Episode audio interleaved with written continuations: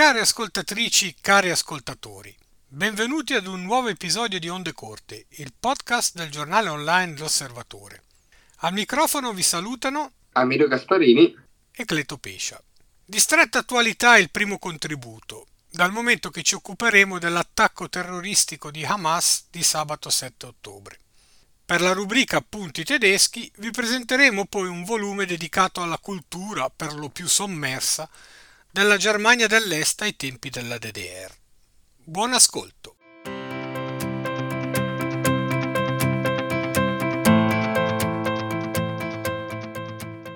Stiamo registrando ad un paio di giorni dal massiccio attacco eh, di Hamas nei, in, in Israele e l'operazione militare di dimensioni mai viste prima sta mm, scompigliando un po' tutto lo scacchiere del vicino Oriente. Amedeo, cosa possiamo dire eh, allo stato attuale? Cosa, cosa, sta succedendo? Come sono messi i rapporti di forze? Cosa si pensa possa eh, succedere nel, nel futuro prossimo? Sì, è un po' quello che ha detto il primo ministro Benjamin Netanyahu eh, quando ha detto che la risposta a questo eh, attacco senza precedenti su civili israeliani avrà come risultato eh, di cambiare assolutamente il gioco in Medio Oriente, la carta del Medio Oriente. Ora questa è una dichiarazione ovviamente un po' eh, a caldo che ovviamente sottolinea anche la necessità della leadership israeliana di essere assolutamente eh, rigorosa nella, nella risposta. Eh, certamente questo conflitto si inserisce all'interno di una serie di conflitti e di questioni annose che sono eh, deteriorate nel tempo e con il tempo e alla quale sembra non esserci eh, alcuna, alcuna, alcuna soluzione dal momento che le due parti sembrano inconciliabili, le organizzazioni internazionali non sembrano in grado di trovare delle soluzioni eh, che contengano eh, le richieste e le necessità delle due parti e anche i governi, ehm, per dire anche gli Stati Uniti, sembra che non, eh, non siano più in grado di, di, di trovare delle, delle soluzioni con la questione palestinese e israeliana, perché sappiamo che nel 2020 ci sono stati gli accordi di Abramo che hanno aperto a Israele anche la possibilità di eh, guardare un pochettino più in là eh, con, eh, con, i propri occhi. In merito a quello che sta succedendo in questo momento in Medio Oriente è una catastrofe assoluta e subito mm, tutte le cancellerie eh, occidentali sono, hanno mostrato un, un'attenzione sostegno a parole nei confronti di, di Israele e la leadership israeliana sta, eh, sta reagendo.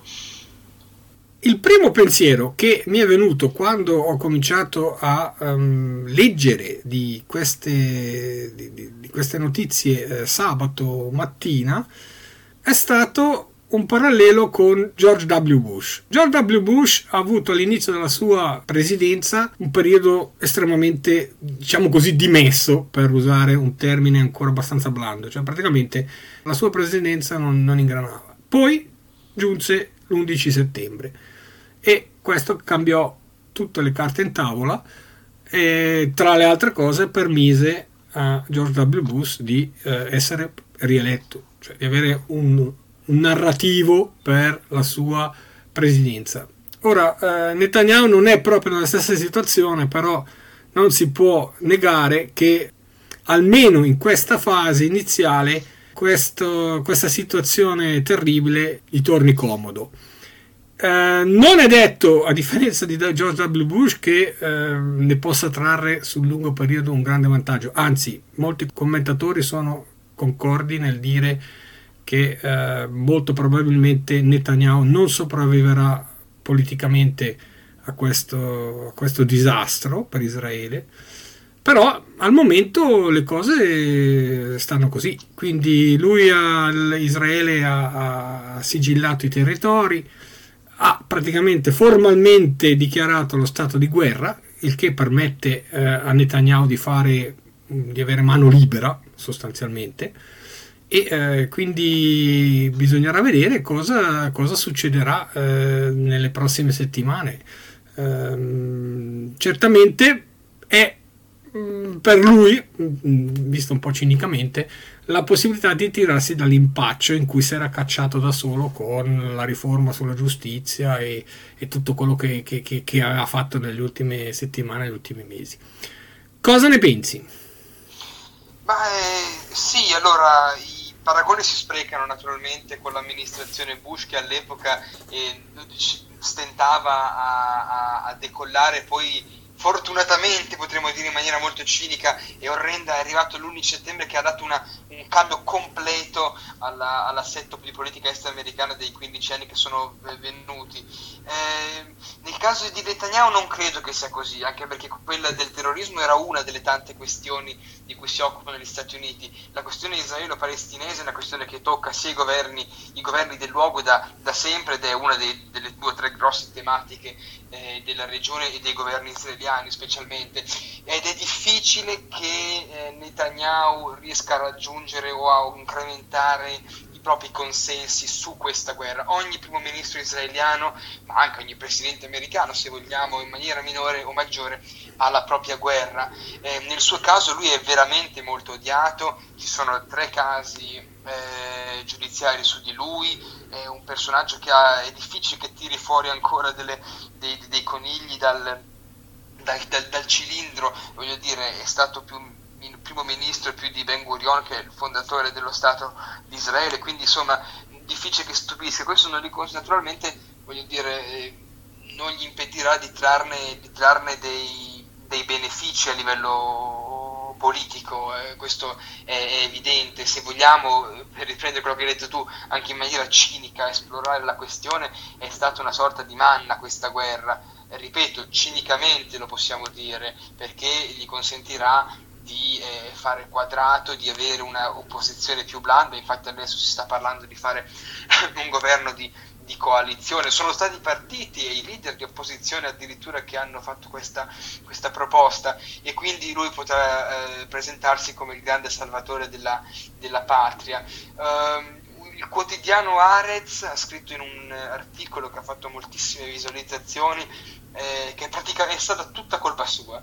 Questo attentato che per ora ha 700 morti civili è tutta colpa di, eh, di Netanyahu. Eh, un editoriale durissimo e che certamente eh, riflette una parte dei, dei fatti. Si sottolinea specialmente che lui ha voluto smantellare lo Stato di diritto e occuparsi dell'opposizione interna piuttosto che salvaguardare la politica estera e i confini e la postura di Israele all'estero. È in parte così, certo, ma è assurdo dare la colpa a una sola persona. Non era colpa di Carter, eh, solo di Carter, per la questione degli ostaggi, degli ostaggi in Iran negli anni 70, così come appunto come non, era, non è possibile che fosse solo colpa di eh, di George W. Bush per la questione eh, dell'11 settembre. Eh, il terrorismo per sua natura è qualcosa di imprevedibile. Eh, sussiste, e questo lo si vede, si è visto proprio moltissimo in questi ultimi anni, da parte di certi media, eh, questa critica da allenatore del dopo partita del dire ah ma l'intelligence ha dei limiti, delle falle, non l'avevano predetto. Intanto l'intelligence non è la sfera di cristallo e non predice il futuro, eccetera. E alle volte funziona, alle volte non funziona, è un meccanismo molto complesso in Afghanistan non, nel 2021 non funzionò, con l'Ucraina invece l'intelligence americana funzionò, quando dicevano gli americani, signori, questi stanno, gli ursi stanno ammassando un sacco di truppe al confine, ah no, non è vero, bugiardi, e poi alla fine quello che è successo lo sappiamo benissimo. Quindi per dire l'intelligence lavora, ma ha anche delle difficoltà e comunque sventa tantissimi attentati, noi non lo sappiamo, non lo sentiamo perché non ci... Non, non, non, non, ci viene detto oppure non è, non è, una grossa notizia, però subito stiamo ad attaccare appena succede un, cataclisma, diciamo così, come l'Afghanistan il 15-8-21, oppure adesso eh, con, con, Israele, tutti contro l'intelligence. Eh, certamente la questione dell'intelligence è, è, rimane, adesso Netanyahu e il suo governo stanno preparando una, una una rappresaglia che sarà veramente durissima e che appunto ridisegnerà il, il Medio Oriente a detta di Netanyahu, ma certamente i rapporti con, con Gaza, con la striscia e in generale con i palestinesi non subirà un grandissimo cambiamento o un'accelerazione verso una incomunicabilità totale. E chi potrebbe giungere in soccorso? Eh, è un po' quello che dicevamo prima, anche molti attori sembrano anche quasi aver eh, eh, gettato la spugna in questo senso, perché alla fine ehm, voglio dire, l'Europa, l'Unione Europea continua a pensare a una soluzione a due stati, anche gli Stati Uniti, però in verità in Medio Oriente, in Israele, non, non è una cosa di cui non si parla più, che non è più effettiva effettuabile, diciamo. Quindi insomma anche la politica ha un po' i suoi limiti laddove poi ci sono dei conflitti eh, che poi toccano la, la, società, l'economia e la religione, insomma non dimentichiamo questo aspetto. Eh, quindi eh, se vogliamo parlare degli Stati Uniti, eh, questo momento certamente non ci voleva eh, per, eh, per, l'amministrazione Biden, appunto già impelagata con eh, la questione ucraina, il supporto agli ucraini, eh, ancora eh, ricorda le ferite della, dell'Afghanistan e di quelle immagini tremende degli aerei che partono da Kabul e, e oggi appunto con delle difficoltà di budget che hanno visto qualche giorno fa il non rinnovo degli degli aiuti alla, uh, a Kiev. Quindi insomma eh, l'America oscilla sempre a più o meno alta velocità da un internazionalismo a un localismo. In questo momento Biden vede le elezioni dell'anno prossimo, mancano esattamente eh, 14 mesi ad elezioni, vede che si dice Trump è molto avanti nei sondaggi più di lui e quindi in questo senso vuole dare da mangiare anche a tutta una serie di istanze anche legittime se vogliamo eh, che dicono eh, no guardate noi dobbiamo pensare prima alla nostra, alla nostra terra non possiamo dare soldi uh, così tanti soldi all'Ucraina eccetera eccetera quindi la questione di, di Israele questo avverrà tra qualche giorno eh, certamente a, all'inizio adesso in questi ore giorni è è qualcosa che tocca il cuore, eccetera. Però più avanti, quando occorrerà davvero stanziare dei fondi, dare appoggio, eccetera, il problema si, si, si, si ripresenterà. C'è da dire un'altra cosa, è che gli Stati Uniti, eh, in generale, comunque anche gli americani, sono abbastanza stanchi della questione medio orientale, al di là di Israele, che comunque è un, è un po' uno stato particolare, diciamo, molto amico degli Stati Uniti. In America c'è proprio una. sono anni che eh, si fa queste discussioni su basta, basta Medio Oriente, davvero. Il New York Times, eccetera, tutti i giornali hanno fatto migliaia di titoli di apertura per vent'anni sul Medio Oriente, quindi la fatigue, se vogliamo, del Medio Oriente è palpabile. D'altra parte poi c'è la situazione reale che è proprio questa, insomma, una incomunicabilità tra, tra le due parti, appunto. E quali pericoli mm, si possono vedere sul medio-lungo periodo sul, sullo scacchiere geopolitico? Ma, eh, come sempre una incomprensione e la tendenza a semplificare.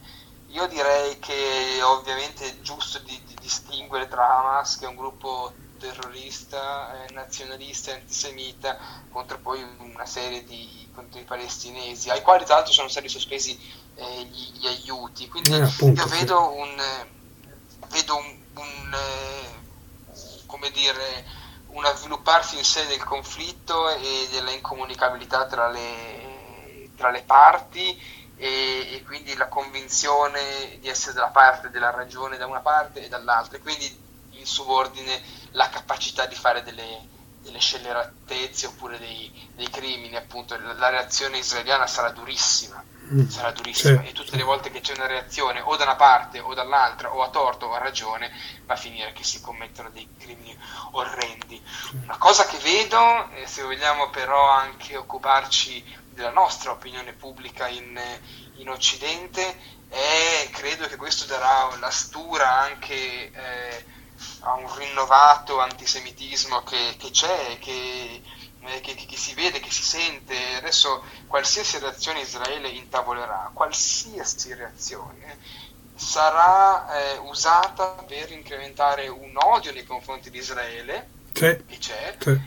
ma soprattutto che è sempre basato sempre, quasi sempre basato su un antisemitismo latente. Guarda, vedevo, sfogliavo un po' le, i giornali e, le, e, le, e, gli articoli, ho visto delle vetrine rotte a Londra, a Londra, eh, delle vetrine rotte a Londra eh, di, di, di, di, ristoranti eh, ebrei, questa, eh, ebraici, questa è francamente una roba che si commenta da sola e non dobbiamo neanche stare a ricordare a cosa ci riporta questa immagine sì, è vero, c'è, una, sì, c'è, un, c'è, un, episodio, scusa se ti interrompo, c'è un episodio che, um, di cui ho letto stamattina.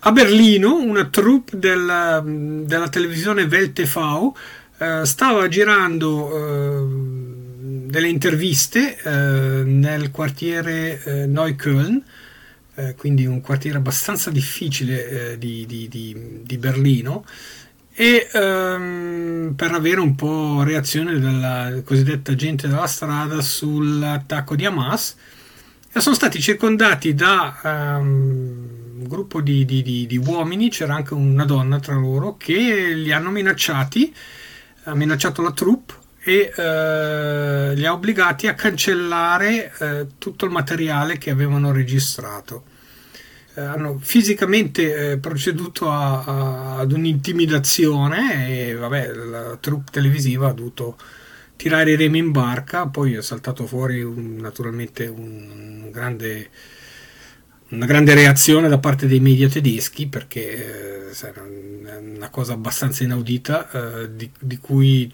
fino adesso non c'erano stati grandissimi episodi in, in Germania eh, di, questa, di questa natura ci sono stati dei casi in cui i giornalisti sono stati minacciati, anzi eh, all'est avviene abbastanza di frequente eh, quando si parla di AFD o eh, di rifugiati, però non, non, c'erano mai stati dei casi in cui ad una troupe televisiva venisse impedito di lavorare eh, su un argomento di, di, di carattere internazionale. Quindi questo già dice, la dice abbastanza lunga eh, su come stiano le cose, diciamo, in Occidente, come quello che giustamente chiamavi te un, un, un antisemitismo latente che adesso torna prepotentemente alla superficie. Sì, tornerà, c'è sempre questo, poi va, va, va a certe intensità rispetto al momento, però è francamente abbastanza eh, pre, pre, preoccupante davvero e quando poi per qualche settimana o giorno si spegneranno da noi i riflettori su questa cosa qua, cioè su questi episodi, della, su questa guerra che, che Hamas ha, ha, voluto scatenare contro Israele, rimarranno comunque questi sentimenti, no? Sì. E, la polarizzazione, e, e la polarizzazione continuerà ad andare avanti, noi contro loro, loro contro noi, quindi assolutamente non se ne uscirà eh, più. Se però mi chiedi un'altra cosa, guarda, eh, dal, dal, punto di vista internazionale vorrei dire un'altra, un'altra, un altro aspetto. Eh, c'è un giornale eh, italiano, non facciamo nomi, che eh, disgraziatamente ha fatto un titolo che in effetti è abbastanza calzante, Terza guerra mondiale a pezzi, adesso a me non piace l'espressione terza guerra mondiale che non, non, non c'entra nulla, però vorrei inserire questa, questa, eh, questa, questione un po' all'interno di una tendenza globale che, che vedo. E, c'è una internazionale, potremmo dire come si diceva un tempo, una internazionale violenta, illiberale, antidemocratica e abbastanza totalitaria che sembra che abbia dichiarato in qualsiasi parte del mondo piano piano guerra a un certo sistema eh, democratico e talvolta anche liberale. In altre parole, lo vediamo in Iran, adesso l'abbiamo visto in Israele, l'abbiamo visto in Afghanistan, lo vediamo tutti i giorni con la guerra in Ucraina, lo vediamo nei singoli paesi eh, con dei partiti che sono sempre più intolleranti antidemocratici. E, e questa, questa, questa, guerra è una guerra al di là di una questione religiosa o politica, ma è proprio una guerra anche nei confronti di una, eh, di una democrazia, perché Israele è una democrazia, è l'unica vera democrazia con tutti i drammi, i problemi eh, e anche le, le, scoloriture, se vogliamo, delle democrazie, eh, però eh, una retorica anti-Ucraina, anti-Nato, anti-America eh, anti-israele, eh, in questo caso anche anti, anti, anti-giudaica, antisemita, è un qualcosa che sta prendendo sempre più piede a livello internazionale e questo davvero eh, preoccupa, appunto un internazionale illiberale. Parlavi prima di Bush, no? Lui parlò di asse del male, no? L'asse del male. È possibile che ci sia eh, non abbiamo parlato della Cina, eh, di un, eh, la presenza di un nuovo asse del male, un asse del male 2.0. Mm. Basta che eh, si faccia vivo un, un, presidente americano che lo, che lo dica chiaro e netto come aveva fatto a suo tempo Reagan ma eh, dubito che eh, questo avverrà nel futuro prossimo sia da una parte che dall'altra del, dell'oceano. Non, non, si vedono leader in grado eh, veramente di tenere testa a questi, eh, queste derive totalitarie che, come giustamente facevi notare te. Bene, eh, purtroppo temo che dovremo occuparci di questo tema ancora eh, in futuro. Eh, per il momento terminiamo qui sperando che eh, comunque le cose non diventino ancora più drammatiche.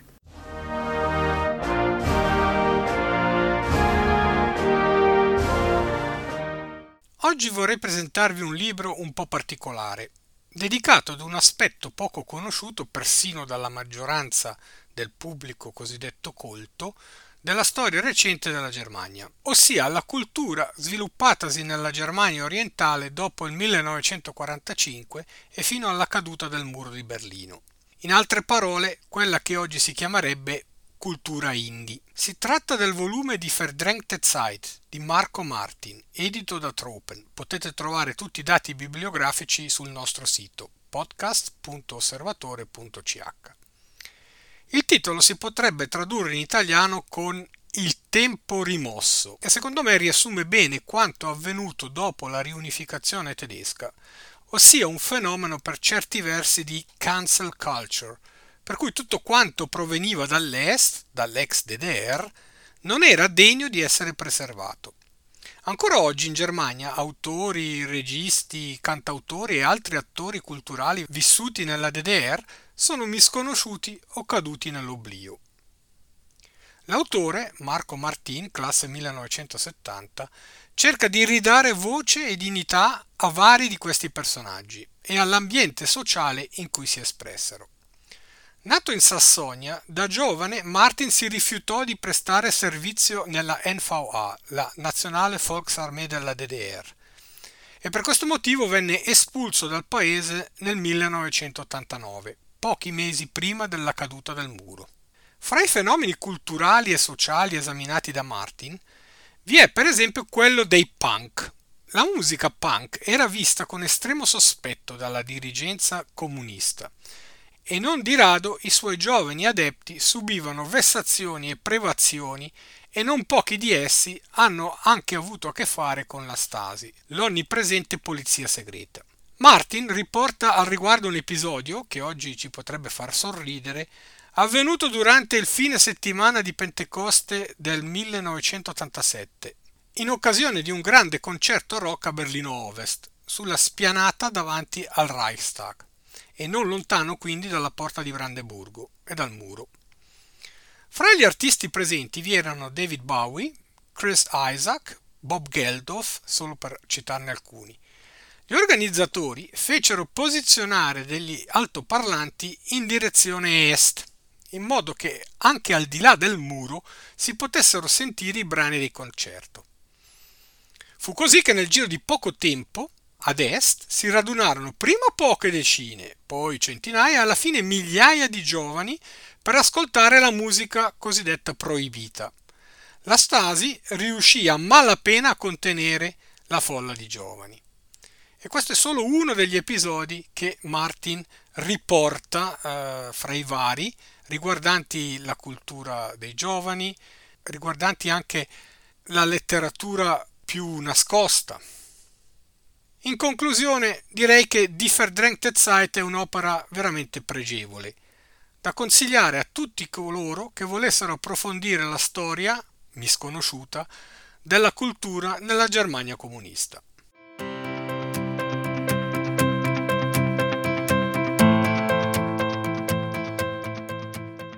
E siamo giunti alla fine anche di questo episodio. Per commenti, critiche e suggerimenti potete scriverci all'indirizzo ondecorte-osservatore.ch. A risentirci al prossimo episodio.